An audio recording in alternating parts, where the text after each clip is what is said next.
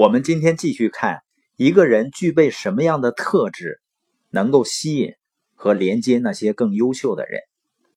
以前呢，我看一个人啊，是根据他怎么说；后来呢，是看他怎么做。因为根据一个人说的和他做的，你就知道他真正想要的是什么。那现在我看一个人呢，不仅仅是看他想要的是什么，而是看他为了自己想要的愿意放弃什么。比如呢，一个人想要非常好的身材或者是健康，他也愿意为好的身材呢做一些事情，但是呢，不愿意放弃一部分长脂肪的美食。有的人呢，满口说想要财务自由。但是呢，不愿意为了长期的回报放弃一点点眼前的利益。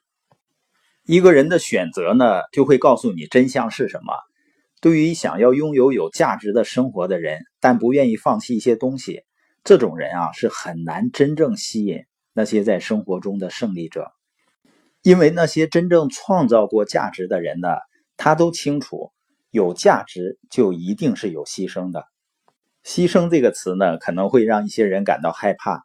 好消息是呢，当我们以一物换一物时，你就会向更美好的生活方式去靠近。而我们每个人的生活呢，都是我们不断的选择和权衡的结果。比如小时候，我们想要有好成绩，那我们可能就要放弃出去玩的快乐。而我们做出的权衡呢，就是影响未来的因素，比如说业余时间。你是娱乐呢，放松呢，还是去做有价值的事情？有的人呢是很搞笑啊，他既想要实现目标，又不愿意放弃休闲娱乐。我当年呢有一份稳定的国有企业工作，那是去跟随自己的内心去做自己认为有价值的事儿，还是抱着那份痛苦的保障？每个人的选择呢都不一样。昨天我说啊，有时候人在对的方向上一小步，最后会成为你人生中最关键的一步。有的书友就问啊，什么是对的方向呢？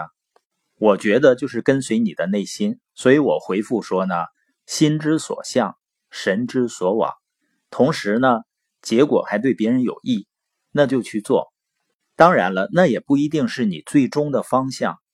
但人就是在这种不断选择和前进的过程中，才会越来越成熟的。后来我又面对人生的一次选择，一个呢是在朋友公司工作，能够获得丰厚的即时收入；另外一个呢就是为未来的财务自由努力，但眼前呢没有什么收益。所以有的时候，人生面对的不仅仅是你想要的是什么，还要面对你需要放弃什么。以前的我呢，有的时候是很天真的，认为呢，只要有梦想，然后相信梦想，它就可以实现。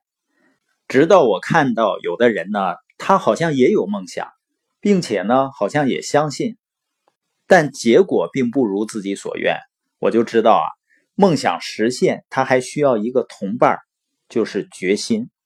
梦想是免费的，但实现梦想的旅程肯定不是。所以呢。我们必须做出决定，要做出必要的牺牲，去付出代价，也就是要问自己：为了得到你想要的，你愿意放弃什么？